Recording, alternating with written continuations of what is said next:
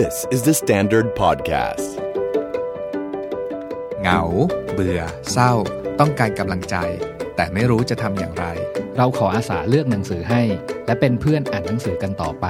เพราะเราเชื่อว่าการอ่านจะทำให้ได้คำตอบที่ต้องการเสมอ สวัสดีครับ ผมโจวนาพิน สวัสดีครับ ผมเน็ตนัทกร และนี่คือ Readery Podcast Keep reading. พี่เน็ตช่วงนี้มันมีคำคำหนึ่งที่เราเราได้ยินบ่อยมากๆ แล้วมันก็ติดอยู่ในในหูของเราอยู่ตลอดเวลาคือคำว่า new normal นะพี่เน็ตได้ยินไหม แล้วเราก็รู้สึกว่า เอ๊ะ ถ้าเราอยากเข้าใจคำว่า new normal เนี่ย มันต้องอ่านหนังสือเล่มไหนดี อืมอืมอืมแล้วเราก็พยายามไปหาหนังสือที่ร้านเราขายบ้างที่ที่ในเน็ตบ้างอะไรเงี้ย มันหายากมาก ๆ เลยอะที่จะหาหนังสือกลุ่มนี้อ่าน เอาเอาง่ายๆว่าถ้าหาหนังสือชื่อไทย แค่มีชื่อ subject ว่า new normal เนาะ คือ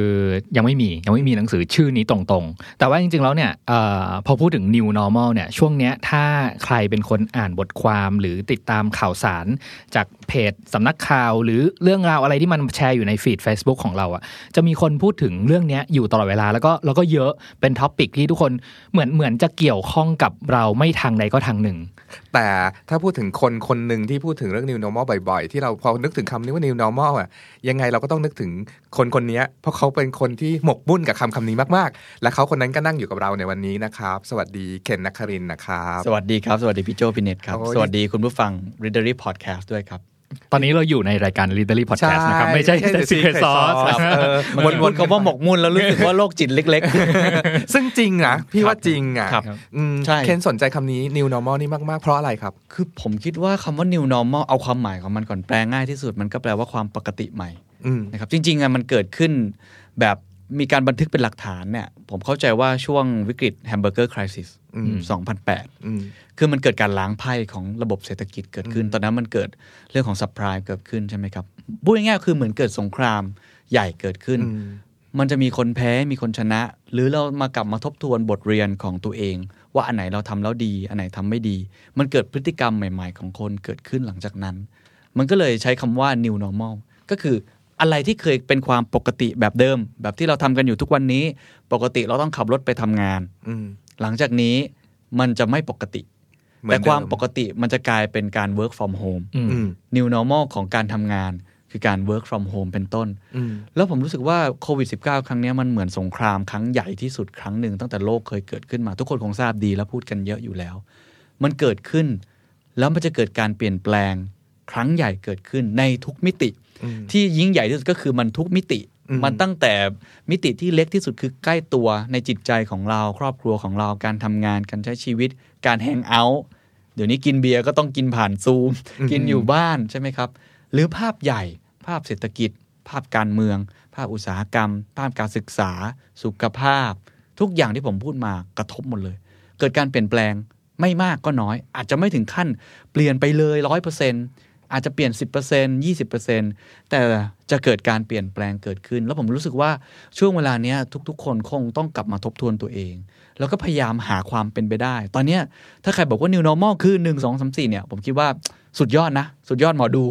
ไม่มีใครรู้จริงๆ ผมก็ไม่รู้อืมนั่นเป็นสาเหตุที่หนังสือ new normal อะ มันเลยหายากอืมเพราะมันไม่มีตำราเล่มไหนเคยบันทึกเอาไว้อืมว่ามันจะเกิดโควิด -19 แล้วเกิดการเปลี่ยนแปลงแบบนี้เกิดขึ้นอืมก็เลยหมกมุ่นเรื่องนี้เพราะผมคิดว่า ถ้าเกิดเรารู้ก่อน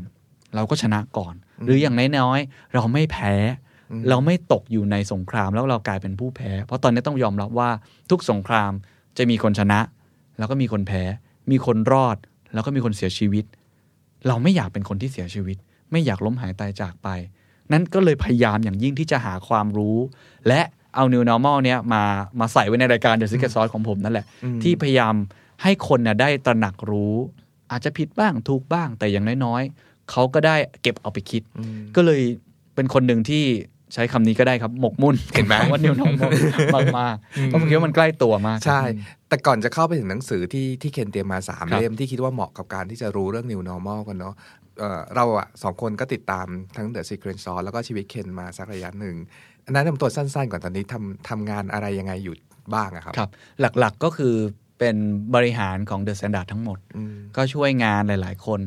หลักๆ ก็ผมว่า 3 อย่างดู content บริหาร content ทั้งหมดข่าว พอดแคสต์หรือว่าเรื่องของป๊อปเองก็ช่วยดูนะครับ อันที่สองก็คือเรื่องเงินเงินทองทองอืมก็ช่วยดูแผนก marketing แผนกเซลล์แผนกไฟแนนซ์อืมนะครับแล้วอันที่สามก็คือบริหารคนมก็คือช่วยดูแลเรื่องคน ก็เคยแวบไปออกรายการ R U OK ของพี่อืมดุจดาวพูดเรื่องคนอืมก็ดูอันเนี้ยสามอย่างหลักๆครับฟังมาอย่างนี้ต้องจบ MBA หรือสายบริหารมาแน่เลย จบเภสัชนั่นไง ไม่ได้มีความเกี่ยวข้องเลยอืมแต่ก็จริงๆมีอีกงานหนึ่งงานที่สี่ที่ผมชอบ แล้วก็สนุกกับมัน แล้วก็ไม่ได้เงินไม่ได้อะไรกลับคืนมาแต่สนุกก็คือทำ Secret Sauce นี่แหละอืมผมใช้ Secret Sauce เป็นหนังสือของผมอะอืมในการอ่านเรื่องใหม่ ๆ ในการคุยกับคน ในการหาวิชาใหม่ ๆ ก็ทำสี่อย่างหลัก ๆ ครับอืมในตอนนี้ชีวิต แอบเล่าให้คุณผู้ฟังฟังว่าเวลาเราเจอเคนอะเราจะเห็นเคนมักจะถือหนังสือติดมืออยู่เสมอเลยเป็นคนชอบอ่านหนังสือใช่ไหมใช่ครับใช่ชอบอ่านตั้งแต่เมื่อไหร่โอ้ตั้งแต่เด็ก ๆ เลยครับ ชอบอ่านหนังสือเออนอกเวลาอืมนะครับหนังสือที่เอ่อโรงเรียนเขาจะแจกให้เราก่อนอะอืม ให้เรามาเตรียมไว้อะคือคุณพ่อผมก็จะแบบ เออ กลัวผมจะแบบเล่นเกม เยอะ กลัวผมจะออกนอกลู่นอกทาง ก็เลย อะ ก่อนเปิดเทอมอ่านให้หมดก่อน ผมก็จะชอบหยิบหนังสือเกี่ยวกับอวกาศมาอ่านก่อน หนังสือวิทยาศาสตร์จะชอบมากนะครับ ก็จะหยิบขึ้นมาอ่าน แล้วก็เอ่อบางครั้งเนี่ย ก็จะมีหนังสือนอกเวลาอยู่กับกงชาร์ลอตเว็บใช่ไหมอืมในมุมเพื่อนรักเอออะไรแบบนั้นนะครับ ก็จะชอบ แต่ว่าไม่ไม่ได้รู้กับตัวเองว่าตัวเองเป็นคนชอบอ่านหนังสือแบบ เพื่ออะไรก็อืมเอออ่านสนุกดี อ่านแฟรงก์อับบาเนลย่อนักตุนอืมเอ่อ Catch Me If You Can นะครับจำได้ว่าเล่มเนี้ยอ่านประมาณแบบ3ามสี่รอบชอบมากสนุกมาก แต่ก็ไม่ได้คิดอะไรกับมัน ก็ก็อ่านเป็นเพื่อความบันเทิงเอ่อหนังสือที่เปลี่ยนชีวิตของผมจริงๆ คือนิตยสารอเดครับอืมมต้องยอมรับว่าเปลี่ยนจริง ๆ ผมอ่านมันแล้วก็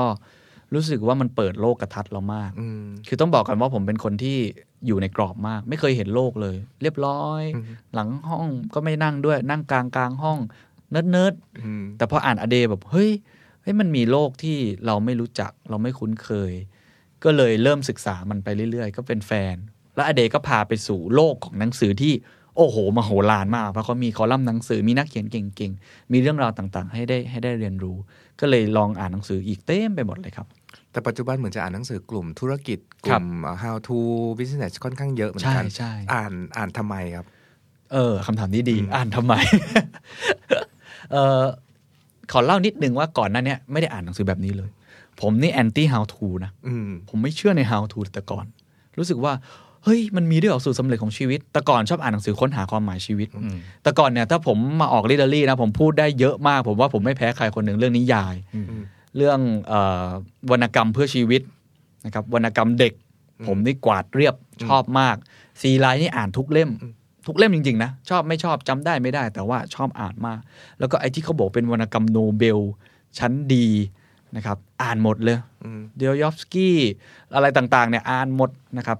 เอ่ออ่านเพราะว่าอยากรู้ว่าความหมายชีวิตคืออะไร เอาแค่นี้เลย อยากรู้ว่าความหมายของชีวิตคืออะไรอืมนะครับ แต่พอโตมาพอเริ่มทำงานเนี่ยก็ยังอ่านในหมวดนั้นอยู่นะครับ เพราะว่าเราก็สนุกกับมัน แต่พอเริ่มมาเป็นผู้บริหารลองเริ่มมองในทิศทางที่มันต้องเป็นระบบมากขึ้นพูดง่ายๆคือต้องเข้าใจโลกธุรกิจนั่นแหละ ก็เลยเปลี่ยนจากการอ่านหนังสือลักษณะเป็น fiction เนี่ยมาเป็น non-fiction มาก fiction เล่มล่าสุดที่ผมอ่านเนี่ย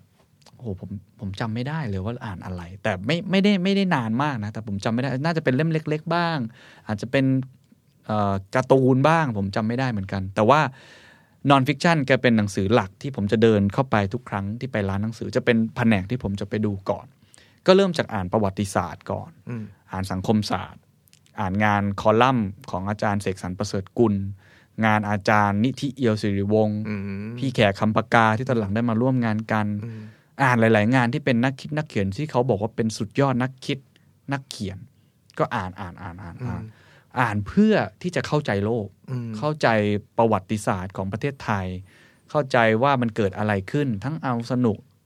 หรืออ่านวิทยาศาสตร์ เพราะผมจบวิทยาศาสตร์มาอยู่แล้ว จบเภสัชเราก็เข้าใจโลกของมันอยู่แล้ว อ่านเรื่องของอาไม่ว่าจะเป็นเชิงอวกาศที่เราชอบตั้งแต่เด็กก็จะชอบอ่านสตีเฟนฮอว์กิงเนี่ยจะชอบมาตั้งแต่เด็กๆ ก็จะตามอ่าน แต่พอมันเข้ามาถึงอีกยุคหนึ่งซึ่งคือตอนนี้แหละครับ มันก็เริ่มเปลี่ยน พูดง่ายๆว่าอ่านเพื่อเก็บไว้เป็นความรู้เฉยๆเนี่ย มันเริ่มลดลง ผมต้องอ่านที่มันเป็น instant knowledge แล้วผมเอาไปใช้ได้เลยอืมผมต้องอ่าน wisdom มากขึ้นต้องอ่านอะไรที่มันเป็นปัญญา ไม่ใช่แค่ information แล้วอืมเพราะว่าต้องเอามาบริหารงาน แล้วต้องเอามาใช้คำว่าต่อสู้กับความไม่ปกติที่เกิดขึ้นบนโลกในสงครามใหม่ที่เกิดขึ้น ก็เลยสนใจหนังสือธุรกิจ เศรษฐกิจ หรือว่าหนังสือที่เป็นคนที่ประสบความสำเร็จเล่าเรื่องการบริหารงาน หลังๆ ก็จะเดินเข้าไปในหมวด management เยอะมากนะครับ how to เนี่ยอาจจะไม่ถึงขั้นว่าชอบอ่าน เพราะว่าผมเชื่อว่ามันไม่มี แต่ว่ามันจะมีบางเล่มที่มันก็มีกลิ่น how to อยู่สำนักพิมพ์อย่าง V Learn อย่างเนี้ยก็ก็ยังชอบอยู่ หรือว่าสำนักพิมพ์อย่าง Open Book อย่าง Bookscape ล่าสุดใช่ไหมครับ ก็ชอบก็จะชอบอ่านหนังสือลักษณะแบบที่มันเป็นเชิงเศรษฐกิจเศรษฐศาสตร์ หรือว่าหนังสือที่มันพูดเรื่องการบริหารจัดการมากยิ่งขึ้นพูดง่ายๆอ่านเพื่อเอามาใช้อืมในในปัจจุบันหลังๆ ก็จะเริ่มจะอ่านเรื่องเศรษฐศาสตร์พฤติกรรม การบริหารคนเอ่อฟังดูแบบเออมันก็น่าเบื่อเนาะเออคืออ่านเพื่อแบบบันเทิงจะน้อยลงครับพูดตรงอืมแล้วแนะนำหน่อยได้ไหมครับ การอ่านหนังสือยากๆที่ว่าหนังสือ management หนังสือเศรษฐศาสตร์ครับแล้วทำให้เราสนุก ไปด้วยเนี่ยมันมีมีแค่มีคำแนะนำให้อ่านๆคือเพราะว่าผมอะทำข่าวเยอะอืมผมอ่านข่าวเยอะ แล้วผมก็จะสงสัยในเรื่องของมันเยอะ ผมเชื่อว่าเมื่อไหร่ก็ตามที่เกิดสิ่งที่เรียกว่า curiosity ความสงสัยใครรู้มันจะสนุกเองอืมเพราะมันอยากรู้อืมพูดง่ายๆอะสมมติตอนนี้คนสงสัยเรื่องอาการบินไทยว่าเฮ้ยมันยังไงมันเกิดอะไรขึ้น แค่อ่านก็สนุกแล้วอืมใช่ไหมครับอืมหรือผมมาสนใจเรื่องการลงทุนอืมเพราะสนใจเรื่องของตลาดหุ้นสนใจเรื่องของตัวเลข GDP เอ๊ะมันปกมันมันคืออะไร พอเราอ่านเนี่ยแม้ว่ามันจะดูยาก แต่ถ้าเราเจอบางเล่มที่มันอธิบายที่ไม่เหมือนตำราที่มันบังเอิญสนุกขึ้นมาเนี่ยอืมนิดเดียวก็ต่อติดได้ง่าย เพราะฉะนั้นผมว่าถ้าเกิดเราสงสัย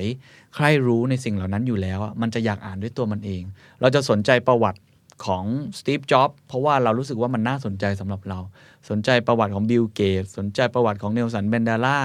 เพราะว่าเรารู้สึกว่ามันมันได้ใช้ประโยชน์กับตัวเราด้วย ฉะนั้นก็อาจจะสองส่วน ส่วนแรกก็คือสงสัยใคร่รู้กับมัน นะครับผมว่าใครที่สงสัยใคร่รู้เนี่ยเรื่องไหนก็ก็จะทำให้มันง่ายขึ้นได้ อันที่สองก็คืออ่านแล้วมันได้ใช้จริงอะผมมันจะเน้นเรื่องนี้เยอะมาก อาจจะดูแบบโคตรจะแข็งกระด้างตรรกะมากนะ แต่ว่าเออผมมองฟังก์ชันของหนังสือเป็นอย่างนั้นจริงๆในตอนเนี้ยถ้าความบันเทิงผมจะไป Netflixผมจะไปเล่นกีฬาอืมผมจะไปทำอย่างอื่นคุยกับคน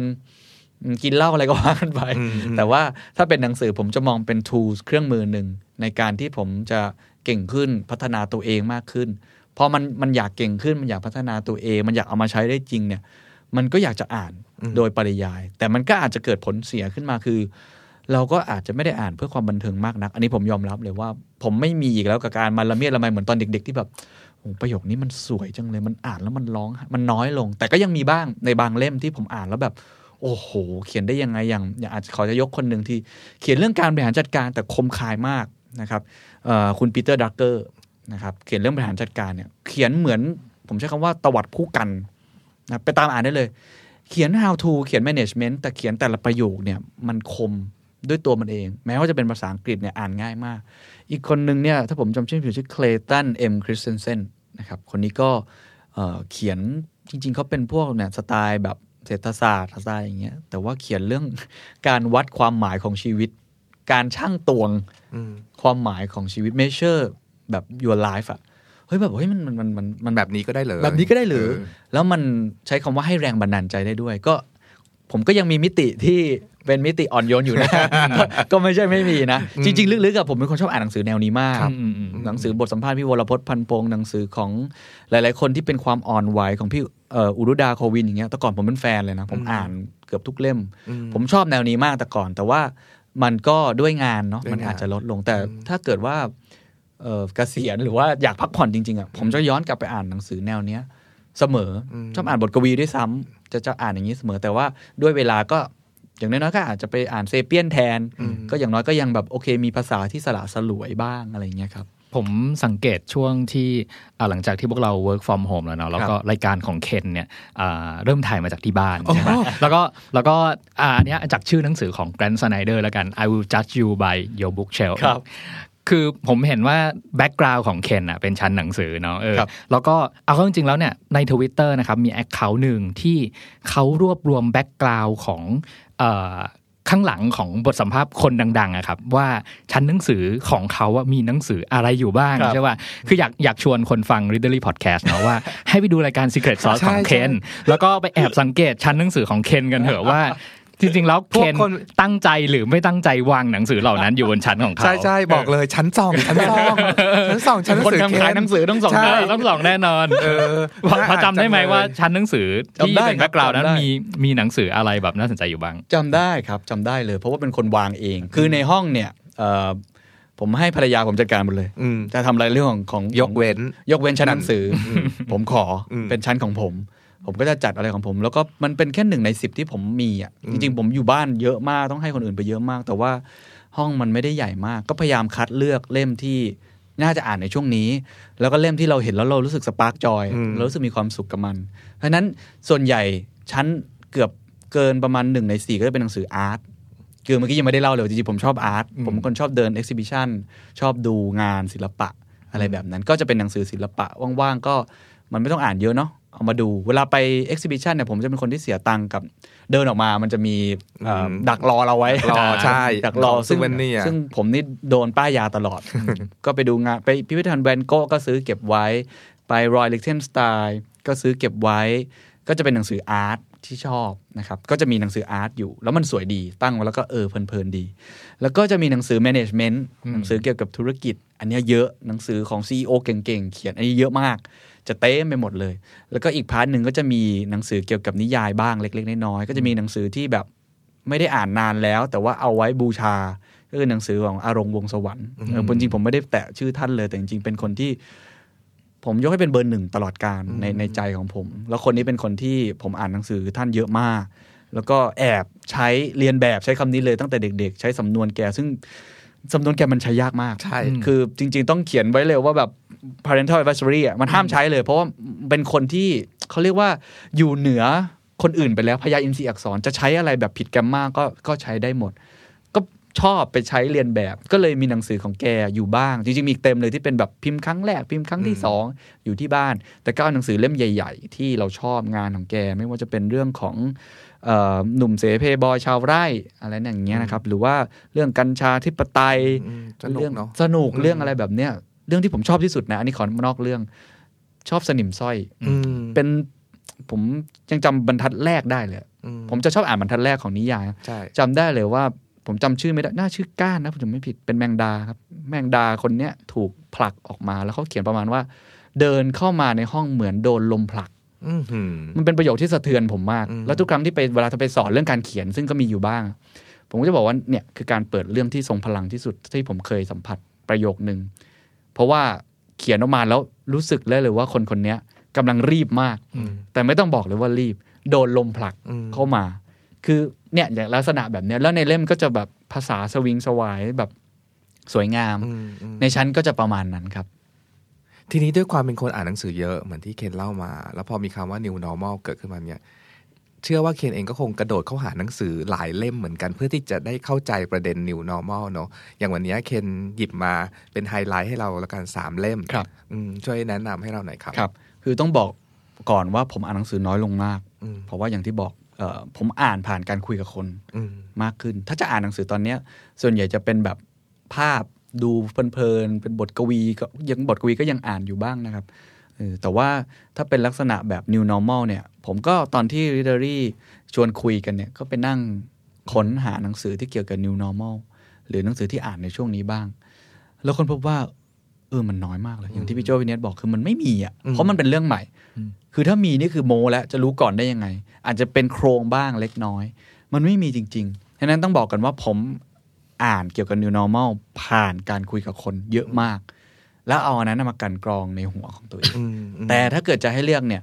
เออผมก็มีสามเล่มที่เลือกมาอืมที่ได้อ่านแล้วก็ประทับใจเป็นพิเศษอืมนะครับ เล่มแรกเออผมเลือกเศรษฐกิจสามสี เศรษฐกิจอืมแห่งอนาคต เขียนโดยอาจารย์วีรยุทธ์นะครับ การจะชูฉัดอ่านผิดขออภัยนะครับเขาโปรยไว้บนปกพิมพ์โดย Bookscape นะครับโปรยไว้บนปกว่าเส้นทางทุนนิยมโลก อนาคตทุนนิยมไทย โมเดลเศรษฐกิจใหม่ แค่ฟังก็ก็น่าน่าเคเบื่รีอยดแล้วแล้วเนอะเออใช่สำหรับคนที่ต้องการเอ่อความบันเทิงทั่ว ๆ ไปเนอะครับอืมใช่แต่แต่ว่าไปอ่านปกหลัง แล้วรู้สึกว่าน่าสนใจมาก คือเขาเสนอทางเลือก เขาบอกว่าเขาตั้งชื่อว่าเศรษฐกิจสามสีเพราะเขาเชื่อว่าหลังจากเนี้ย ต้องมีสามสีนี้ถึงจะเดินหน้าต่อไปได้อืมนะครับ สีที่หนึ่งเขาบอก green คือสีเขียว green growth คือต้องเติบโตอย่างยั่งยืน หรือต้องสร้างนะครับการผลิตและอุตสาหกรรมใหม่ที่มันมีความยั่งยืนเกิดขึ้น อันที่สอง silver economy silver คือผมสีดอกเลาอืมคือสังคมผู้สูงอายุนะครับและอันที่ 3 คือ golden age of capitalism นะครับก็คือยุคใหม่ที่ทุนนิยมจะต้องร่วมมือกัน คือผมรู้สึกว่าเอ้ยมันเป็นการถ้าเป็นนักเขียนเนี่ยต้องบอกว่าเป็นคนที่เขียนอะไรแล้วเข้าใจง่ายอืมคือโอเค อ่านสามสีนี้โอเครู้เลยว่า จะเจอกับอะไรบ้าง มันง่ายขึ้นกับการที่ปกติต้องไปอ่านเศรษฐศาสตร์ยากๆ แล้วก็มันมองอนาคตหลังจากนี้ของประเทศไทย คือผมมาสนใจเรื่องพวกนี้ เพราะว่าในฐานะการทำข่าวเนี่ย คนก็จะชอบมาถามเรื่องนี้เยอะว่า เออ ประเทศไทยต้องเดินต่อไปยังไง จะไปยังไงต่อ ในฐานะสื่อเราก็ต้องช่วยการนำเสนอสิ่งนี้ด้วยเนาะ มันอาจจะเป็นภาพใหญ่ที่ดูไกลตัว แต่จริง ๆ มันใกล้ตัวมากเลยนะครับเอาง่าย ๆ แค่ทุกวันนี้คนก็สั่งของผ่านออนไลน์มากขึ้น Grab นะครับ เออหรือว่า Line Man อีคอมเมิร์ซก็เติบโตมาก ทุกวันนี้ก็ Lazada s h o p e e อะไรต่างๆ นานาเนี่ยมันคือเศรษฐกิจแบบใหม่ มันคือการใช้ชีวิตแบบใหม่ที่ถ้าเกิดว่าเราไม่รีบกระโจนเข้าไปพัฒนามันขึ้นมาเนี่ย เราก็อาจจะถูกทิ้งไว้ข้างหลัง พูดมาถึงจุดเนี้ยเอ่อเวลาพวกเราสามคนคุยเรื่องเศรษฐกิจเศรษฐศาสตร์ครับเชื่อว่าคนฟังหลาย ๆ คนจะรู้สึกว่าโอ้โหมันยากจังเลยอะมันมันไกลตัวจังเลยสำหรับเคนเศรษฐศาสตร์สำหรับเคนหมายถึงอะไรอะครับ เออผมไม่ใช่นักเศรษฐศาสตร์นะบอกก่อน แต่ว่าเอ่อเท่าที่ได้อ่านหลังๆก็จะชอบอ่านหนังสือเศรษฐศาสตร์มากแล้วผมก็เคยถามคำถามนี้กับตัวเองครับว่าทำไมชอบอ่านหนังสือเศรษฐศาสตร์จังทำไมรู้สึกว่าคนเป็นนักเศรษฐศาสตร์เนี่ยเวลาสัมภาษณ์ทีไรอะจะได้คำตอบที่น่าสนใจ แล้วเขาพูดได้ทุกเรื่องเลยสิ่งแวดล้อมเขาพูดได้เศรษฐกิจนี้ต้องพูดได้อยู่แล้วแน่นอน เทคโนโลยีก็พูดได้ แล้วหลังๆ พูดความสุขก็ได้อีกเว้ยอืมพฤติกรรมก็พูดได้พี่ว่าผมเชื่อว่าทุกท่านเนี่ยชอบอ่านหนังสือเศรษฐศาสตร์พวกความสุขพฤติกรรมมากก็มาได้คำตอบกับตัวเองว่าอ๋อ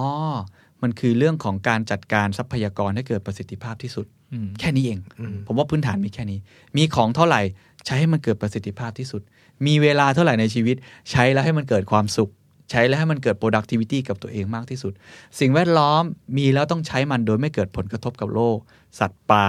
นะครับเรื่องของต้นไม้ก็ต้องรักษาเอาไว้ หรือเศรษฐศาสตร์ความสัมพันธ์ เราจะใช้เวลาในคู่รักต่างๆเนี่ยจะบริหารจัดการมันยังไง คนเป็นนักเศรษฐศาสตร์ก็เลยจะชอบมีแว่นที่เป็นกรอบในการ ผมใช้คำว่ามันคือ optimize อะอืมสิ่งที่มีอยู่ให้ดีที่สุด ให้มันเกิดผลลัพธ์ที่มันเป็นประโยชน์ ไม่ว่าจะเป็น efficiency productivity ประสิทธิภาพประสิทธิผล หรือจะเป็นนามเชิงนามธรรมก็ได้ครับ เป็นความสุขก็ได้แล้วเลยรู้สึกเออมันมันเป็นความหมายที่ผมชอบกับตัวเอง แล้วก็เลยสนุกกับมันครับ ดังนั้นแว่นของนักเศรษฐศาสตร์อาจจะเหมาะที่เราขอยืมมาใช้ใส่ดูโลก หลังโควิด นี่เนใช่อะว่ามันใช่จะเป็นยังไงเนอะใช่ น่าสนใจ จริง ๆ มันใช้ได้หมดนะ จะเอาแว่นประวัติศาสตร์มาส่องก็จะก็จะส่องได้แบบหนังสือเซเปียนอะอืมซึ่งผมว่าก็ก็คมคายมาก แล้วผมว่าทุกคนก็รอหนังสือเล่มใหม่ของเขาอยู่ อ่านบทความของเขานี่ก็จะเห็นเลยว่า โอ้โห มันเป็นคนการมองโลกที่ดี มองแบบนักคณิตศาสตร์ก็ได้ จะมองแบบคุณหมอระบาดวิทยาก็มองได้มองได้หมดเลย แต่มุมมองของนักเศรษฐศาสตร์น่าสนใจที่เขาจะบูรณาการความรู้ เขาจะเอาหลาย ๆ ศาสตร์ ทำไมเราจะต้องมองแค่เรื่องสุขภาพด้วยล่ะ เรื่องสาธารณสุขด้วยล่ะ ในเมื่อเศรษฐกิจก็สำคัญไม่แพ้กันทำไมเราจะต้องมองแค่ตัวเองอย่างเดียวล่ะทำไมไม่มองออกไปข้างนอกว่าคนอื่นเขาเดือดร้อนหรือเปล่า ความเหลื่อมล้ำเกิดขึ้นไหมห้าพันบาทแจกไปมันพอไหมอืมนักเศรษฐศาสตร์เนี่ยมักจะมีมุมมองเนี้ยซึ่งมันเป็นมุมมองที่ใช้ประโยชน์แล้วก็ ไม่ทิ้งใครไว้ข้างหลังอะอืมสมมติว่าผมรู้สึกว่ามันเป็นมุมมองที่ค่อนข้างจะจะยั่งยืนแล้วก็รักษาสมดุลพอสมควร แต่ออกตัวก่อนว่าไม่ใช่นักเศรษฐศาสตร์ครับแล้วก็ไม่ได้ตกหลุมรักนักเศรษฐศาสตร์ขนาดนั้นอืมแต่รู้สึกว่าเออมันน่าสนใจก็เลยสนใจหนังสือเศรษฐศาสตร์หนังสือเศรษฐกิจมากขึ้นครับ อยากชวนคุยต่อเข้าไปในประเด็นของ new normal นิดนึครังบว่าเฮ้ยจริง ๆ เรื่องที่เราอ่านจากเล่มเศรษฐกิจ สามสามสีสีเนี่ยครับ ว่ามันมี green growth เนาะมี silver economy แล้วก็มี golden age of capitalism เนี่ยครับในมุมของคือคือประเด็นวันนี้เราอยากอยากหาเรื่องที่มันเกี่ยวข้องกับ new normal ครับนะครับความปกติใหม่เนี่ยครับทั้ง 3 เรื่องเนี้ยครับเราเราจะเห็นโอกาสหรือจะเห็นอะไรบ้างที่เศรษฐศาสตร์พยายามจะอธิบายสิ่งที่มันจะกลายเป็น new normal ในครับอนาคตอันใกล้เนี่ยคครัรับบน่าสนใจแล้วหนังสือเล่มนี้ตอบนะครับอืมเอิ่มคือหนังสือเล่มนี้ต้องบอกก่อนว่า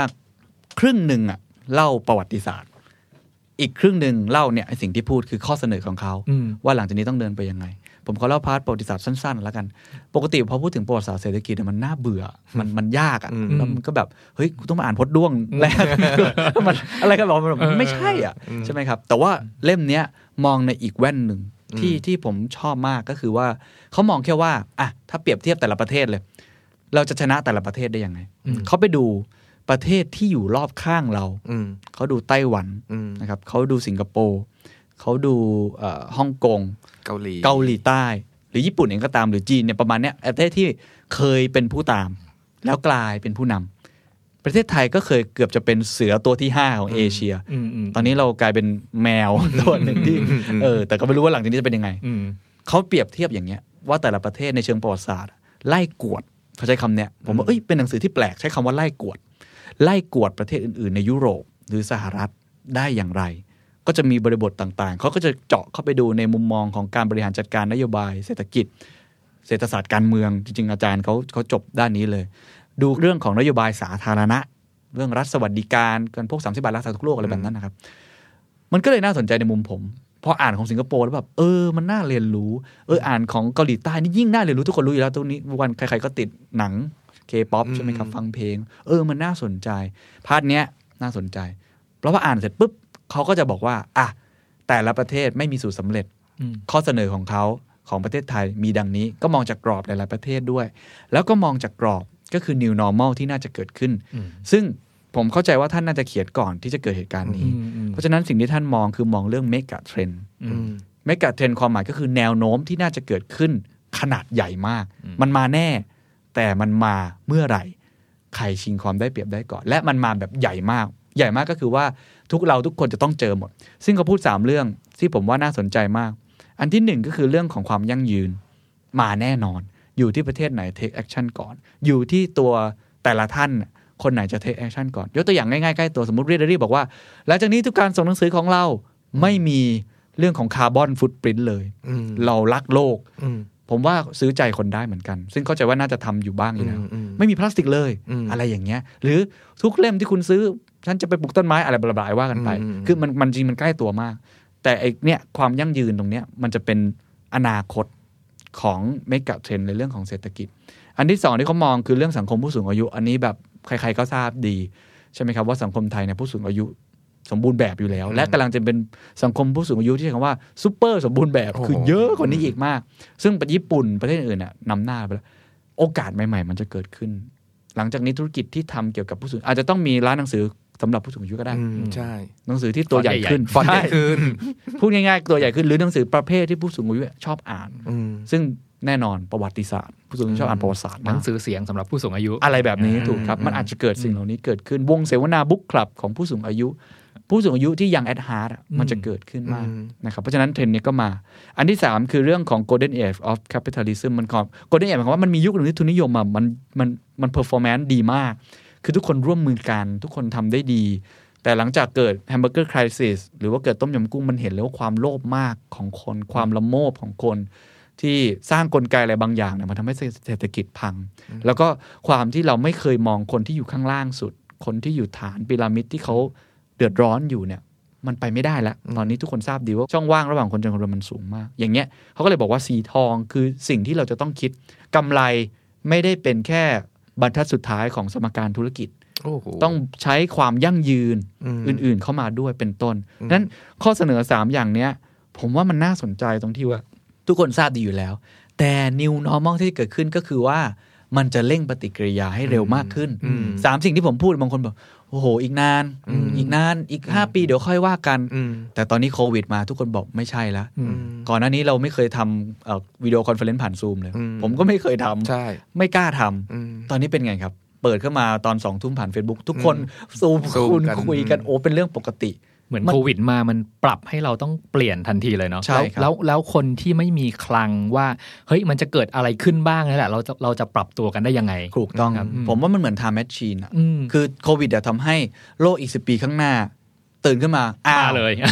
ตื่นขึ้นมาเฮ้ยอืมโลกเปลี่ยนอ้าวไหนบอกว่าออนไลน์อีกนานอ้าวเออมาเดี๋ยวอ้านี้ใช่ไหนบอกใช้ว่าเดี๋ยวนี้อีกนานไงอืมอ้าวไหนบอกว่าอีกนานจีนกว่าจะขึ้นมาชนะอเมริกาอ้าวมันมีความเป็นไปได้มันอ้าวอ้าวอ้าวอืมผมเปรียบเทียบมันเหมือนรูหนอนของ Interstellar หนังสือใช่ที่แบบอืมอ้าวแป๊บเดียวอืมไปแล้วโดเรมอนผมโอ้โหมันเร็วมากเพราะฉะนั้นอืม หนังสือเล่มเนี้ยบอกสิ่งที่น่าจะเกิดอยู่แล้ว แต่เราต้องทำเดี๋ยวนี้อืมมันก็เลยน่าสนใจ แล้วก็อ่านแล้วก็ได้รับนอกจากเหนือจากนั้นได้รับเรื่องของ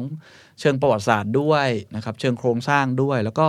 เอ่อใครที่คิดว่ามันน่าเบื่อนี่ผมไม่ได้ค่าโฆษณานะจริงๆจะนัดนัดอาจารย์ไปแล้วที่จะสัมภาษณ์เพราะว่าชื่นชอบเป็นพิเศษเนี่ย ผมว่าเขียนสนุก เข้าใจง่ายเป็นบทบทๆเป็นหนังสือที่ย่อยง่ายมาก ก็จะมีบางบทที่อาจจะยากนิดนึง แต่ว่าถ้าเราอยากรู้มันจริง ๆ หรือว่าสนใจเนี่ย ผมว่าไม่ไม่น่าจะเกินความสามารถของทุกท่านครับแต่เป็นสามสีที่สำคัญจริง ๆ เนอะครับอืมเล่มถัดไปก็อาจจะอยู่ในโหมดเครียดอีกนิดนึงอืมไม่เครียดเล่มนี้สนุกสนุกอืมเศรษฐกิจโลกพันปี นะครับอืมเรียนรู้อดีตเพื่อเข้าใจอนาคต อันนี้เขียนโดยลงทุนแมนอืมลงทุนแมนเนี่ยเป็นผมเป็นแฟนคลับอยู่แล้วอืมโอ้โหเป็นคนขี้ย่อยเรื่องยากๆเข้าใจง่ายไอ้เรื่อง GDP อัตรานโยบายของหนอกเบี้ย เป็นคนที่เขียนอะไรแล้วแบบ โอเค ฉันเข้าใจแล้วอืมที่ฉันสงสัยมานานเนี่ยอืมราคาน้ำมันอะไรเงี้ยอืมว่าเขียนหนังสือเกี่ยวกับเศรษฐกิจโลกพันปีเนี่ยยิ่งน่าสนใจ ก็คือเล่าจริงๆมันคือมันคือ Sapiens แหละครับอืมแต่เป็น Sapiens หมือเนอะภาค economics อืม economy อืมภาคเศรษฐกิจ แล้วย่อยง่ายกว่าเยอะอืมเขียนสไตล์ลงทุนแมนก็คือย่อยบรรทัดบรรทัดเว้นเยอะๆ เลือกเฉพาะไฮไลท์สำคัญเขาเล่าตั้งแต่อดีตเลย ตั้งแต่พันปีแรกยุคกลาง ตั้งแต่มีสงครามครูเสดทุกอย่างเนี่ยจริงๆ อ่านเอาประวัติศาสตร์ก็ได้ประวัติศาสตร์ทั่วๆไปก็ได้ แต่แว่นที่เขามองอะเขาจะมองในเชิงของเศรษฐกิจมคือเขาก็จะดูเรื่องระบบการเงินว่าแต่ก่อนเนี่ยมันเป็นยังไง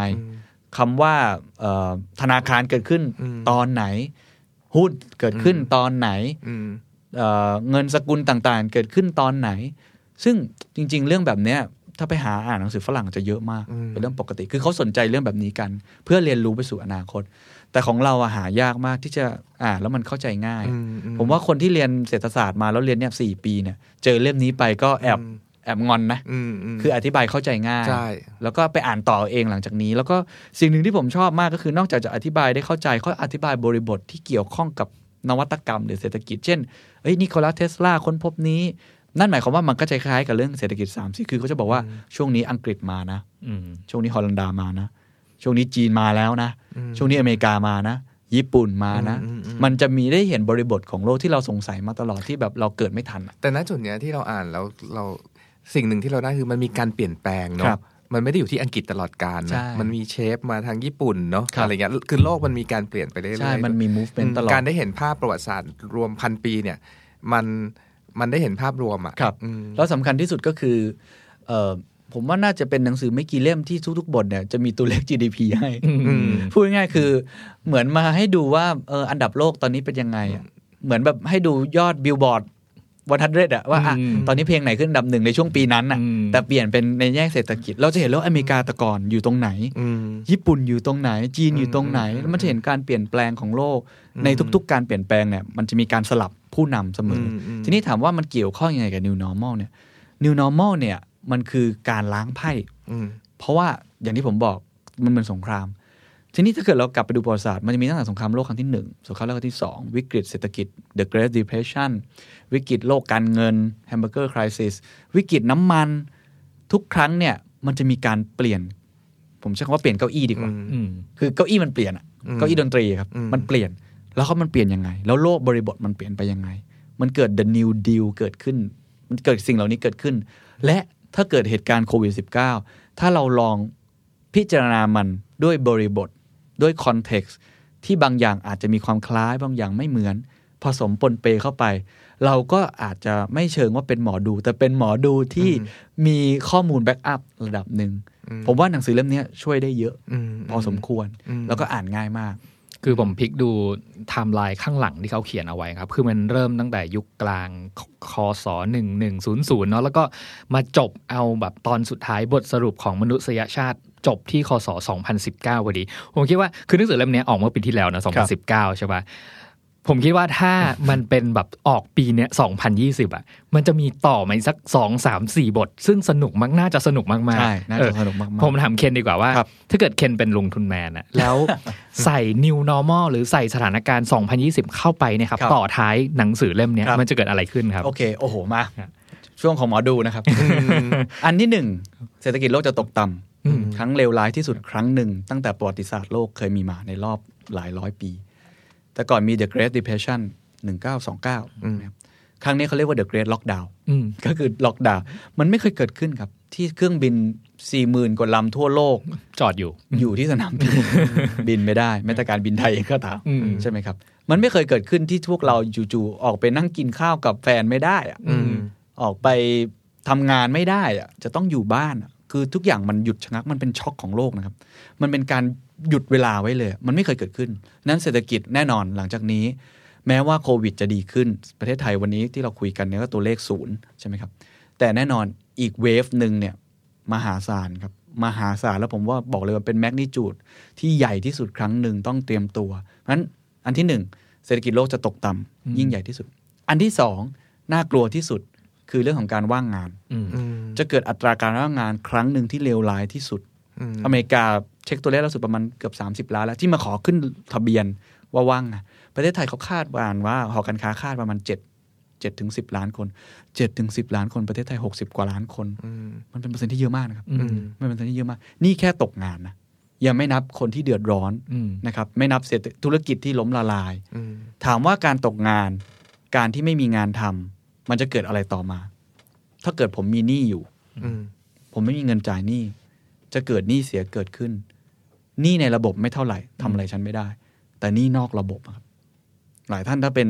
คนที่มีเพื่อนอยู่ใกล้จะรู้เลยว่านี่คือผีร้ายที่น่ากลัวที่สุด ดอกเบี้ยมันสูงมาก และมันไม่อยู่ในกติกา อืม แต่มีคนมาเก็บหนี้แปลกๆ ถูกไหมครับ เพราะฉะนั้นผิดชำระหนี้จะเกิดขึ้น ทีนี้อะไรจะเกิดขึ้นครับ ปัญหาสังคมจะลุกลามตามมาอืมการอาชญากรรมขโมยเราเห็นแล้ว ตู้ปันสุกอืมที่เป็นความหวังดีมากอืมแต่คนเดือดร้อนจริงอืมๆก็เลยต้องไปเอาสิ่งเหล่านี้กลับมา เนี่ยผมว่าเนี่ยนี่คือแค่คีย์หลัก ๆ อาจจะไม่ได้ไปเจาะรายละเอียด แต่จะเกิดสิ่งเหล่านี้เกิดขึ้นเพราะฉะนั้นภาพที่มองเนี่ยมันมันอาจจะโหดร้ายนะครับ แต่ผมคิดว่ามันเป็นหน้าที่ของของพวกเราทุกคนที่ต้องเข้าใจสถานการณ์อะที่เกิดขึ้นว่ามันน่าจะ เป็นไปได้ แต่ถ้าเกิดมันดีไม่อย่างที่ผมพูด ผมว่าก็โชคดีไปนะอืมอืมก็มีโอกาสเป็นไปได้โดยเฉพาะประเทศไทยที่ต้องบอกว่ามีสองอย่างที่เก่งมากในตอนนี้แล้วชั่วโลกชื่นชมมากแล้วเราโชคดีมากอันดับที่หนึ่งคือคุณหมอเก่งอืมสาธารณสุขสุดยอดอันนี้ยอมรับเก่งมากทั่วโลกชื่นชมว่ามันอาจจะเป็นโอกาสในอนาคตเรื่องของสุขภาพ medical hub อืมนะครับ อันที่สองที่เราแบบโอ้ทำได้ดีมากมาตลอดก็คือความมั่นคงด้านอาหารอืมเรานี่ในน้ำมีปลาในน้ำมีข้าวอืม ไม่อดตายแน่นอนอืมอืมโอ้โหมันมีอะไรให้กินเยอะในประเทศอื่นเดือดรัสเซียอย่างเงี้ยครับ สิงคโปร์อย่างเงี้ยเขาเหนื่อยมากกับการที่แค่จะหาไก่สักตัวอืมมากิน ของเรานี่ตอนที่เกิดปัญหาเรื่องกักตุนเนี่ยอาจจะวุ่นวายนิดหน่อย แต่แป๊บเดียวจัดการได้ไข่นี่ปัญหาก็อาจจะมีเรื่องแอลกอฮอล์นิดหน่อยใช่ไหมครับไปนั่นกัน แต่ว่าเนี่ยคือนี่คือภาพที่ผมคิดว่ามันน่าจะเกิดเป็นอีก chapter หนึ่งอืมได้ครับ แต่ทีนี้อยากจะพูดอีกนิดหนึ่งคำนิดเดียวก็คือว่า อีก c h ปเตอร์หนึ่งที่ผมอยากให้เกิดมาก แล้วก็เป็นเหตุผลหนึ่งที่ผมจัดงาน The Standard Economic Forum ขึ้นมาเดี๋ยวจะเล่าต่อ มันเป็นโอกาสของประเทศไทยมาก เป็นโอกาสของพวกเราทุกคนที่กำลังฟังอยู่เลยนะครับ เมื่อเกิดการล้างไพ่เกิดขึ้น เปรียบเทียบสมมติเล่นป๊อกเด้งจั่วไพ่มาตอนแรกเราอาจจะโอ้โห ได้หนึ่งอะได้ได้สองสมมติไพ่แบบรวมกันได้สามมาห่วยมากเลย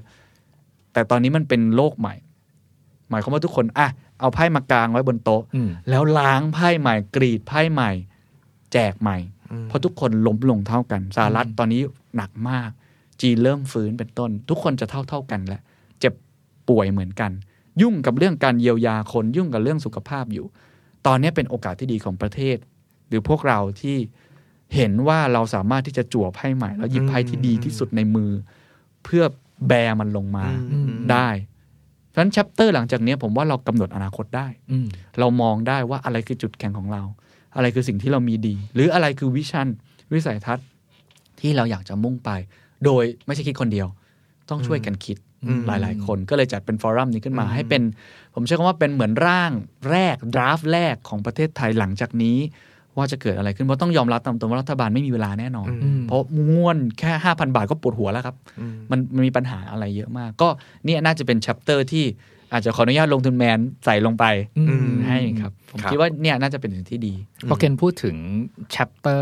2020 ของพวกเราเนาะครับคือจริง ๆ แล้วเนี่ย มันเป็นชัปเตอร์ที่พวกเราทุกคนอะคือไม่ใช่แค่คนที่กำลังดูเรื่องวางแผนเศรษฐกิจเรื่องแบบภาพรวมใหญ่ ๆ อยู่ แม้แต่พวกเราที่เป็นแบบปัจเจกบุคคลเนี่ยมันเหมือนเรากำลังแบบหยิบปากกาของเรากำลังจะเขียนชัปเตอร์ใหม่ ซึ่งซึ่งมันเป็นเราเองเนี่ยแหละที่จะกำหนดว่ามันจะเกิดอะไรขึ้นเนาะถูกครับผมผมว่าใกล้ตัวมากง่ายๆที่สุด คุณพ่อคุณแม่อะ เคยมีเวลาให้ลูกขนาดนี้หรือเปล่าอืมอืมแต่ก่อนหน้านี้เราไม่เคยมีเวลากันให้ขนาดนี้เพราะเราอ้างว่าเรายุ่งครับแต่ตอนนี้เรา work from home อืมผมว่านี่เป็นเวลาที่เราได้มาทบทวนความสัมพันธ์ กับตัวเองกับคนรักรอบข้าง เรามีเวลาให้เขามากขึ้นกลับมาคุย ผมได้ยินผู้ใหญ่หลายคนพูดเยอะมากว่านี่คือช่วงเวลาที่ดีที่สุดช่วงเวลาหนึ่งของชีวิตที่เขาได้ใกล้ชิดกับลูกอืมได้ใกล้ชิดกับครอบครัว ได้มาทำอาหารด้วยกัน ทุกคนตอนนี้กลายเป็นเชฟแล้วเก่งมากอืมอืมปลูกต้นไม้อืมอ่านหนังสืออมทบทวนตัวเอง หาบทเรียนใหม่ๆให้กับตัวเอง ผมเห็นเยอะมากที่คนเนี่ยใช้ช่วงเวลาเนี้เป็นช่วงที่ดีที่สุด ผมมีเพื่อนหลายคนที่มีลูกเล็ก ๆ ในช่วงเวลานี้ เขาบอกนี่เป็นช่วงเวลาที่เขารู้สึกว่าเป็นเป็นโกลเด้นพีเรียดของเขาอะลูกเขากำลังเล็กอยู่อะเขาคิดว่าปกติเขาคงต้องให้คนอื่นช่วยเลี้ยง ตอนนี้เขาอยู่บ้านเขาเลี้ยงด้วยตัวเองอืมแล้วเขาสัมผัสด้วยตัวเองอืมแล้วมันเป็นช่วงเวลาที่เฮ้ย หลังจากนี้เราจะเอายังไงต่อกับชีวิตวะอืมเราจะกลับไปเหมือนเดิมไหมอะไปรถติดเหมือนเดิมไหมอะอืมแล้วก็ทำงานทำงานทำงานทำงานเหมือนเดิมไหมหรือเราจะกลับมาว่า เฮ้ยเราจะกลับมาทบทวนกับตัวเองว่าอืมนี่คือชีวิตที่ฉันอยากจะเป็น นี่คือชีวิตที่ฉันอยากจะเลือก คือจากหนังสือเศรษฐกิจโลกพันปีอะครับมันบอกเราอย่างหนึ่งว่าไอ้สิ่งที่เราเรากำลังเจออยู่ทุกวันเนี้ยมันเคยเกิดขึ้นแล้วในอดีตอะมันใช่มีมันมี new normal มาตลอดระยะถูกเวลาของถูกมนุษยชาติถูกนั่นแหละครับนี่ก็เป็นอีกครั้งหนึ่งครับไม่ว่ามันจะใหญ่แค่ไหนอะใช่แต่มันถูกครับจะมันจะเราอะจะผ่านกันไปได้และผ่านกันไปอย่างไร ก็ครับก็จะมีคนมาช่วยคิดอย่างแบบ forum ที่ครับทาง The Standard คิดมาครับเนาะมตอนที่เราอ่านหนังสือ Sapiens อะเราคิดว่ามันเป็นเรื่องไกลตัวนะ ที่กลับไปทบทวนเรื่องเอ่อมนุษย์กำลังต่อสู้กับความอดอยากอะไรใช่นะโรคระบาดโรคระบาดแล้วก็สงครามอะไรเงี้ย แล้วแบบอยู่มาวันหนึ่งปุ๊บอ้าวโรคระบาดมาเคาะหน้าประตูแล้วอะไรเงี้ยเฮ้ยใช่เรื่องที่มันเหมือนกำลังเล่าประวัติศาสตร์ อยู่ดีเราอะอยู่ในจุดหนึ่งของประวัติศาสตร์พอดีเลย จริงอืมอืมใช่ใช่เราอยู่ในจุดในห่วงประวัติศาสตร์ที่ผ่านไปอีก 50 ปี ผมก็จะมาคุยกับพี่โจพี่เนทอืมซึ่งตอนนั้นกลายเป็นคุณปู่แล้วอะเออมาคุยกันว่าเฮ้ยหลานเนี่ยเราเคยเจอหลานเออรู้ไหมรู้จักมาเหมือนผู้ใหญ่ชอบพูดกับเราเรื่องต้มยำกุ้งอะอ่าแล้วเราแบบใช่มันคืออะไรสงครามเวียดนามมันคืออะไรแบบเนี่ยเราอยู่ในห่วงเวลานี้ฉะนั้นเราเราสร้างการเปลี่ยนแปลงได้จริงๆ ผมเชื่อเช่นนั้นครับนั่นคือเราถ้าเรามองแบบภาพภาพใหญ่ ๆ กันอะแต่ในในฐานะที่เราเป็นชาวบ้านคนหนึ่งอะครับแล้วเรารู้สึกว่ามันมีการเปลี่ยนแปลงที่เกิดขึ้นแบบ กระทันหันกับชีวิตเราบางทีมันก็ช็อกได้ใช่เนาะซึ่งเรารู้สึกว่าหนังสืออีกเล่มหนึ่งที่เคนจะแนะนำอะครับมันจะเหมาะกับเรามากๆเลยที่ใช่กำลังงงๆอยู่ว่าเฮ้ยชีวิตกูจะไปยังไงดีครับวะอย่างเงี้ยก็คือสองเล่มแรกมันดูแข็งกระด้างมากเลยเนาะอืมจริง ๆ ก็ผมก็สนใจเรื่องทักษะส่วนตัวทักษะการใช้ชีวิตพอดีวันก่อนมีน้องที่เรียนกำลังเรียนศึกษาอยู่กำลังใกล้จบใน inbox มาถามผมว่าแบบพี่ทำแต่เรื่องใหญ่ ๆอะ หนูอยากรู้ว่าหนูเรียนจบมาอืมหนูจะใช้ชีวิตยังไงต่อกับโควิด เนี่ยอืมอะไรคือทักษะที่หนูต้องรีบไปเรียนรู้บอกเออว่ะอืมก็เลยมานั่งคิดกับตัวเอง แล้วผมจริงๆอะผมมีสิ่งนี้อยู่แล้วหมายถึงว่าได้รับสิ่งนี้มาตลอดจากการพูดคุยกับคนอยู่แล้ว ผมก็ไปเจอคำคำหนึ่งคือผมจะถามคำถามสุดท้ายกับคนเสมอว่า อะไรคือบทเรียนสำคัญที่ทุกคนได้จากวิกฤตโควิด -19 ก็แล้วแต่จะคนตอบบางทีก็ได้อยู่กับลูกอะไรบ้างแต่จะมีคำหนึ่งที่หลุดมาตลอดคือคำว่า resilience อืม resilience ซึ่งผมแปลว่ามันคือการที่เราล้มแล้วลุกได้ดีขึ้น ได้เร็วขึ้น บางคนอาจจะแปลว่าความยืดหยุ่นก็ก็แล้ว แต่แต่ผมอาจจะมันรู้สึกว่ามันไม่ได้อธิบายครบอะมันใช่แหละ แต่มันไม่ใช่หนังสติ๊กที่แบบยืดแล้วหด มันไม่ใช่แบบนั้น แต่มันมันตุ๊กตุ๊กตาล้มลุกมากกว่า ที่ล้มลงไปแล้ว มันลุกได้ทันที มันสำคัญมากนะครับอืมกับเหตุการณ์ที่จะเกิดขึ้นหลังจากนี้อืมกับ new normal กับโลกที่บางคนเรียกว่ามันคือบูก้าครับอื มมันไม่มีอะไรแน่นอนเลย มันคาดเดาไม่ได้ มันซับซ้อน ปัญหามันมาโดยที่เราบางทีไม่ได้เกิดขึ้นจากเรา มันต้องเกิดทักษะอันนี้เกิดขึ้นมาก ก็เลยสนใจทักษะนี้ ก็เลยไปหาหนังสืออ่าน ก็ก็มีหลายเล่มเขียนถึงนะครับ พอดีว่าในชั้นหนังสือที่เมื่อกี้พี่โจพี่เนตถามผมเนี่ยว่าข้างหลังนี่มีอะไรอืมมีเล่มนี้อยู่พอดี ผมมีอืมเซตเล่มเนี้ยอยู่แล้วอืมมันใช่ชื่อเซต มันเป็นซีรีส์หนังสือชื่อว่าเอ่อ Harvard Business Review นะครับ 10 must read ซึ่งมีทั้งเซตเลยเหรอ มีปมันระมาเป็ณนบ็อกซ์หกเจ็ดเล่มเออใช่ ไม่ได้มีครบเซตชอบซื้อเป็นเล่มอืมๆเพราะว่าเออเออผมจะอ่านเล่มเนี้ยบนเวลาขึ้นเครื่องตลอด ซึ่งตอนนี้ไม่ได้ขึ้นเครื่อง แต่ก่อนจะชอบเป็นแบบนี้มากเพราะมันจะเป็นบทบทๆคือเขาจะรวมมา แล้วมันมันจะดีมากมันจะมีเรื่องแบบ on leadership อืม on management on empathy ก็มีครับอืมมันจะมีหมดเลย ก็ก็เลือกในสิ่งที่เราสนใจในในช่วงเวลานั้นพอดี ก็บังเอิญเคยเลือกมาแล้วตอนนั้นเรื่องชื่อว่า on emotional intelligence อืม ผมว่าพี่ๆน่าจะเคยอ่านอยู่แล้วแหละอืมอืมเรื่องนี้เป็นเป็นเรื่องใหญ่มากในรอบสองปีที่ผ่านมาอืมเป็นเรื่องสำคัญมาก ความฉลาดทางอารมณ์ ซึ่งมันจะประกอบด้วยหลายทักษะมาก self awareness ใช่ไหมครับ หรืออาจจะเป็นเรื่องของแบบจะต้อง empathy คำนี้เป็นคำที่แบบ big word มากอืมใหญ่มาก จะต้อง communicate ได้ถูกต้อง communicate ไปถึงหัวใจของผู้บริโภคของลูกค้าก็ว่ากันไป มันก็มีคำเหล่านี้เกิดขึ้นอยู่แล้ว แล้วผมก็อ่านเล่มนี้มามาตั้งนานแล้วนะครับ แต่ว่าพอสนใจคำว่า resilience เนี่ย รู้สึกว่า เอ๊ะน่าจะมีอยู่ในเล่มนี้แหละ ต้องมีสักบทแหละวะมีอืมเจอพอดีจริงๆผมอ่านมาเกือบทั้งหมดแล้วแหละอ่านมาหลายบทแล้ว มันก็จะมีเรื่องแต่ความเป็นผู้นำมีตั้งแต่การตัดสินใจ เรื่องของความยุติธรรมทำไมคนตัดสินใจผิดพลาดบ่อยๆ หรือว่าความกลัวในเรื่อง feedback เนี่ยเห็นมันน่าอ่านนะครับจริงๆมันน่าอ่านหมดเลยเนาะมันแล้วเขาเขียนสนุกเขาเขียนไม่ใช่เป็นบทความวิชาการอะอืมเขียนเป็นเหมือนบทความอ่านสนุกสนุกๆอะมีการใช้คำว่าผมคำว่าฉันชีวิตส่วนตัวอะไรเงี้ยมันมีบทหนึ่งที่ผมชอบมากเขาใช้คำว่าเอ่อ how resilience works ก็คือเอ resilience อะมันทำงานยังไง และถ้าเราอยากจะมี resilience ในตัวเอง ต้องทำอย่างไรโอ้ไม่น่าเชื่อมาก่อนมาก่อนการแล้วมาถูกเวลามากอืมก็ก็ได้อ่านตอนนี้ แล้วรู้สึกว่า เออมันมาถูกเวลาที่ผมต้องการมันจริง ๆ แล้วก็เนี่ยเอาเอาเอาตอนเนี้ยเอาแล้วเนี้ยไปจัดในซิกเกอร์ซอแล้วด้วยอืมเพราะรู้สึกว่าเออเขาอธิบายเป็นเชิงที่มันเข้าใจง่ายแล้วก็ใช้ได้จริงด้วยอืมถามแบบ simple simple ก่อนดีกว่าว่าเอาเข้าจริงๆคำจำกัดความของคำว่า emotional intelligence หรือครับความฉลาดทางอารมณ์ครับคืออะไรครับ ความฉลาดทางอารมณ์มันคืออีกทักษะหนึ่งเป็น soft skill ที่ทุกคนจำเป็นต้องมี พูดง่ายที่สุดว่าทุกคนมี hard skill ในตัวเอง ทุกคนทำบัญชีเก่งอืมอาจจะวางกลยุทธ์เก่ง อาจจะมีวิสัยทัศน์ เขียนหนังสือเก่ง หรือว่าสามารถคิดเลขได้เก่ง hard skill พวกเนี้ยเรามีแล้ว แล้วเราให้ความสำคัญกับมันมาก ก็คือ IQ อืมเราให้ความสำคัญมันมากที่สุด ตั้งแต่คุณพ่อคุณแม่ก็อยากให้เด็กเก่งใช่ไหมแต่จริงๆ อีกทักษะหนึ่งซึ่งเอ่อเขาบอกว่าร้อยละประมาณ 90 ของคนที่ประสบความสำเร็จบนโลกที่เป็นผู้นำเนี่ยเขาไปลองเช็คมาเขาไปตั้งสัมภาษณ์เลยนะไอ้เนี่ยหนังสือเล่มนี้แหละเขาไปนั่งสัมภาษณ์เลยเขาบอกว่า 90%ของผู้นำที่ประสบความสำเร็จ หรือบริษัทที่กำไรมีความประสบความสำเร็จเนี่ย 90% มี emotional intelligence อืมแปลอีกอย่างหนึ่งคือ ถ้าไม่มี emotional intelligence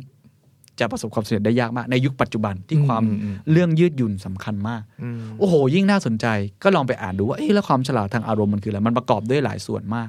อย่างที่ผมบอกอันดับที่หนึ่งตระหนักรู้ในตัวเอง คุณค่าของตัวเองคืออะไร value ที่ตัวเองยึดถือคืออะไร อะไรคือสิ่งที่ฉันเชื่อทัศนคติของฉันที่มีต่อโลกนะครับ หรืออื่นๆ อย่างเช่นว่า ความสามารถในการตัดสินใจ ความสามารถในการสามารถพูดต่อหน้า Public ได้อืมความสามารถในการที่มีคนมาด่าฉันแล้วฉันไม่โกรธอะอืมฉันแบบจัดการได้ ความสามารถในการจัดการกับปัญหา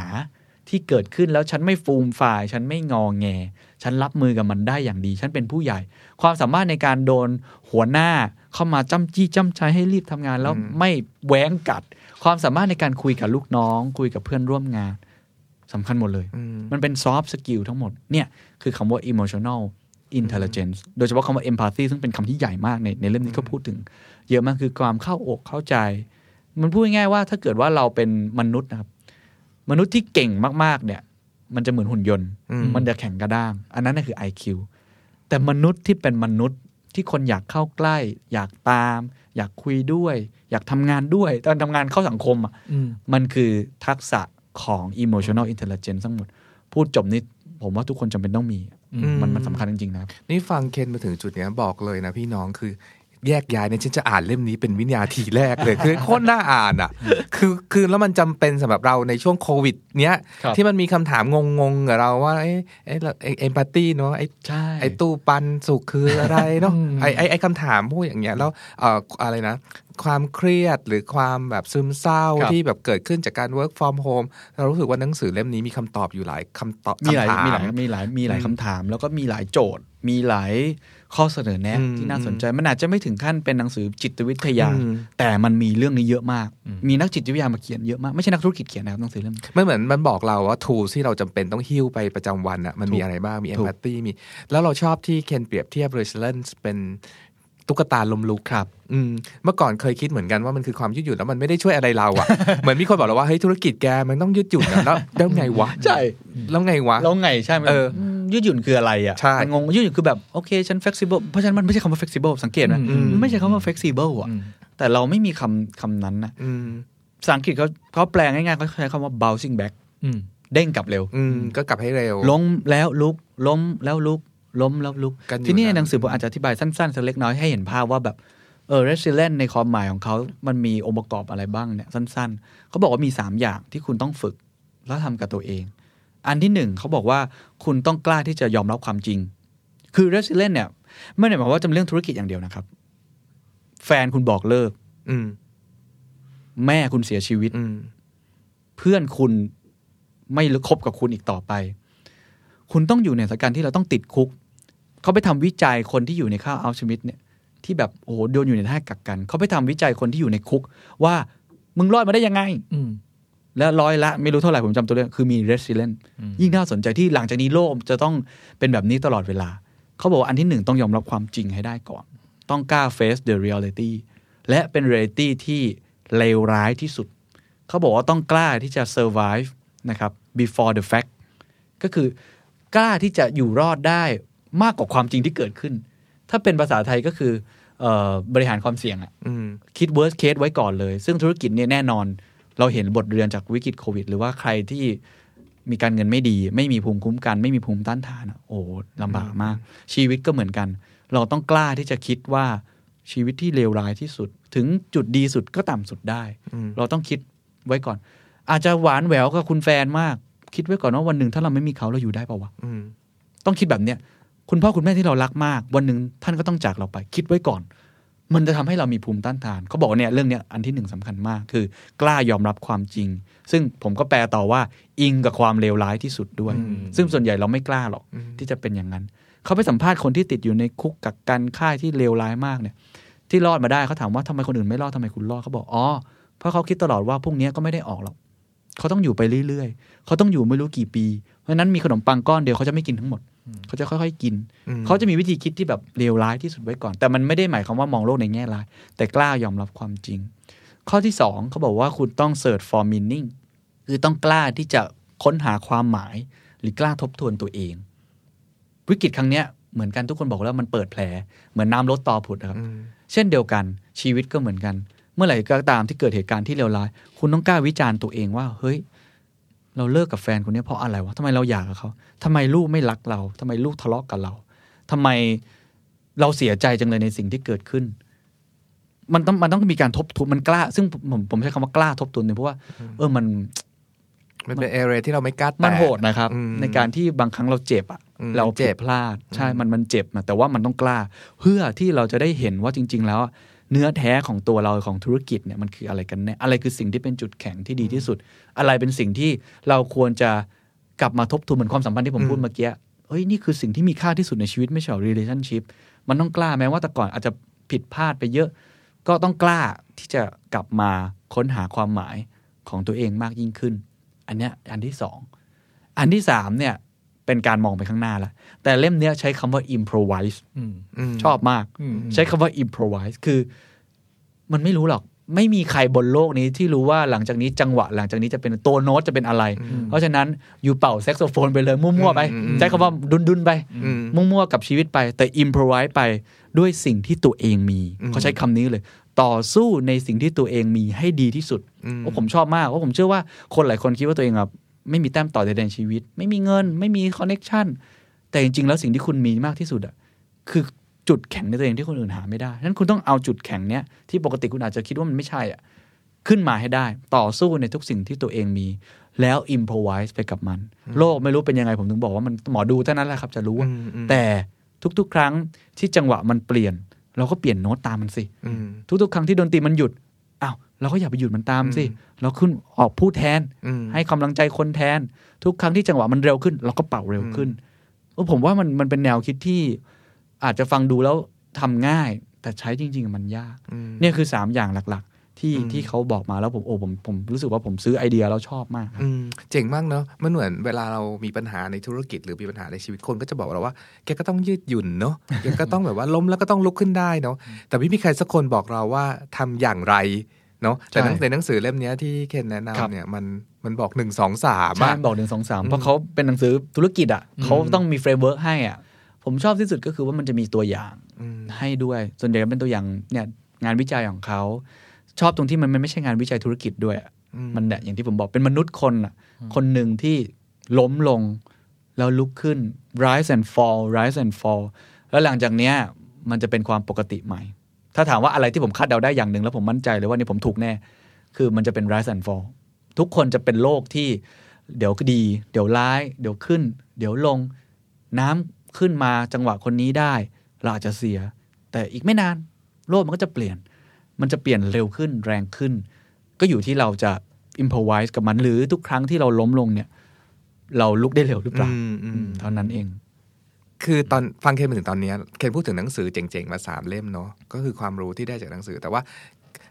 เคนน่ะเป็นคนคุยกับคนเยอะครับ อืมในในเรื่อง new normal ที่เคนคุยมาเนี่ย พอจะสรุปให้เราได้ไหมว่ามันมันมีทักษะหรือเทคนิคหรือว่าเราจะเจออะไรกัน ครับ ผมว่าผมไม่สามารถตอบได้ ด้วยตัวเอง ยากเกินไปอืมสิ่งที่ผมทำมาตลอดระยะเวลาที่เกิดโควิด คือการจุด ผมเอาปากกาเนี่ยเขียนไปเป็นจุดจุดจุด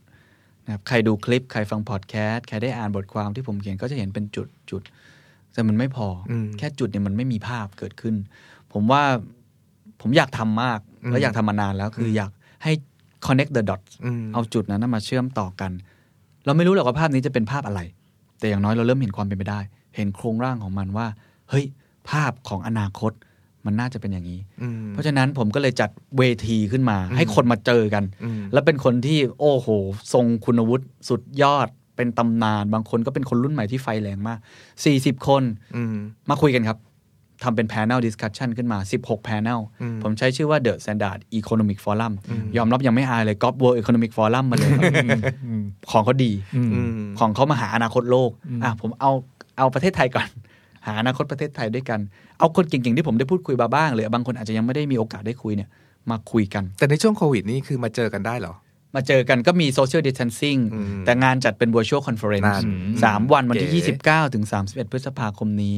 ก็มีวันละประมาณ 5-6 panel แล้วก็สนุกหมดเลยครับ คือ panel ไม่ได้ไกลตัวนะครับ ก็มีตั้งแต่เบอร์ใหญ่มากๆเอาพูดก่อนก็คือไกลตัว อาจจะไกลตัวบางคน แต่ผมว่าก็จำเป็นอย่างที่ผมบอก พวกระเบียบโลกโลกาภิวัตน์เศรษฐกิจใหญ่ๆเนี่ย ก็จะมีตั้งแต่คุณสุประชัยพานิชพักหลายคนอาจจะคนได้ยินตั้งแต่เด็กๆนะอะอดีตผู้อำนวยการองค์การการค้าโลกเป็นคนไทยไม่กี่คนที่ไปถึงระดับโลกครับเก่งมากนะครับ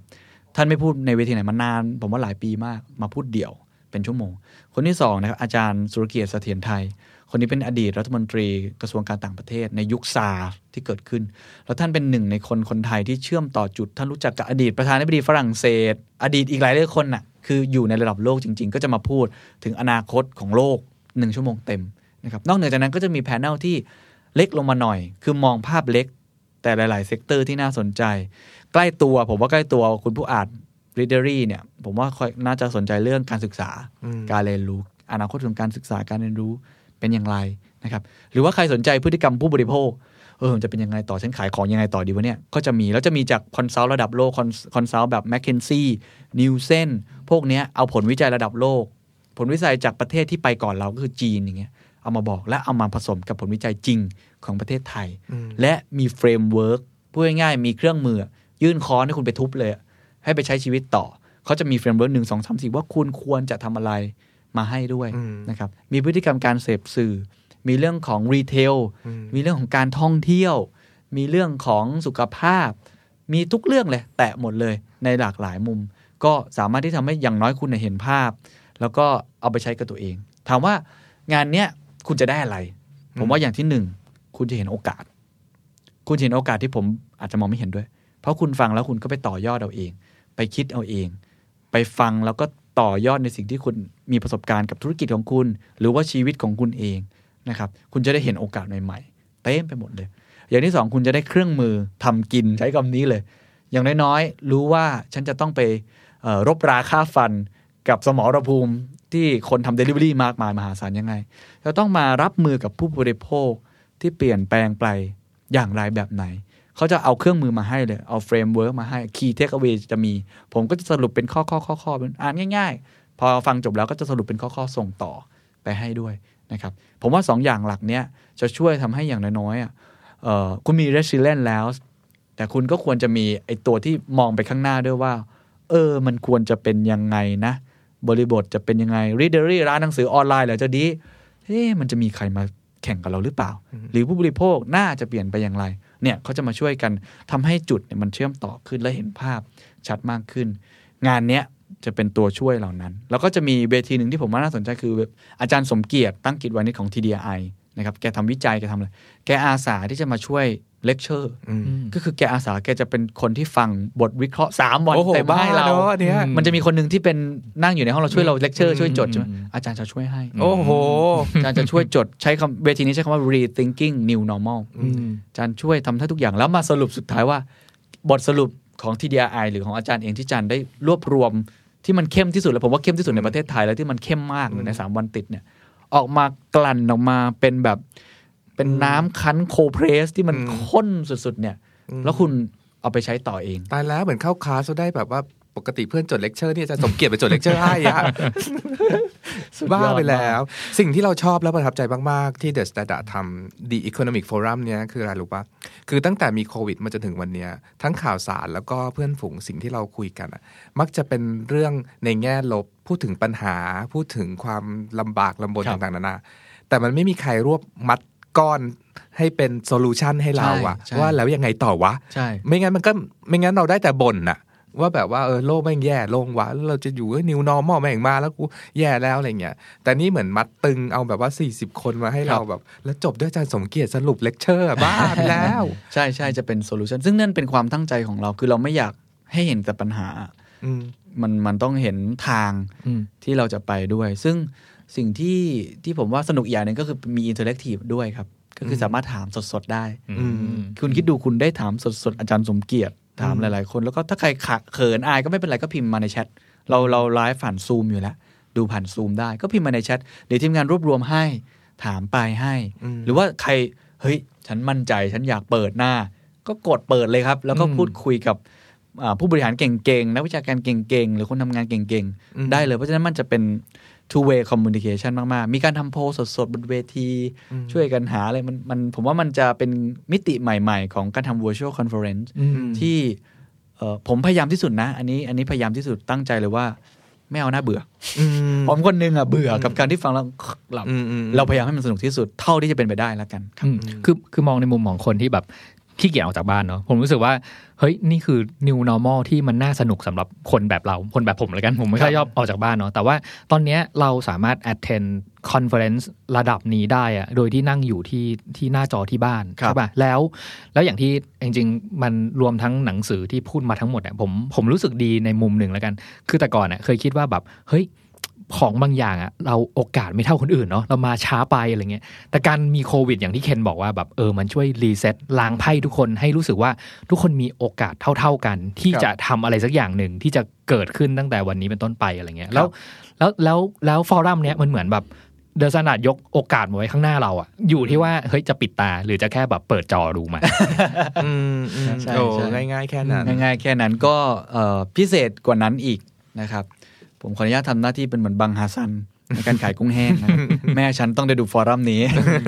ก็แจกโค้ด มีโค้ดพิเศษมาให้ครับนะครับ ใช้โค้ดว่า The Secret Sauce ใครที่สนใจเนี่ยเข้าไปดูในเว็บไซต์ The Standard มีลิงก์ให้อยู่แล้วหรือว่าเข้าไปที่เว็บไซต์ eventpop.me อืมนะครับซึ่งเป็นเว็บที่หลายคนน่าจะพอทราบอยู่แล้วนะครับกดเข้าไปเนี่ยกรอกโปรโมโค้ดนะครับคำว่า The Secret Sauce ต้องตัวเลยครับ T H E แล้วก็ Secret แล้วก็ซอสซอสเอ่อซอสปรุงรสนะครับ S A U C E เนี่ย เข้าไปได้ลดทันที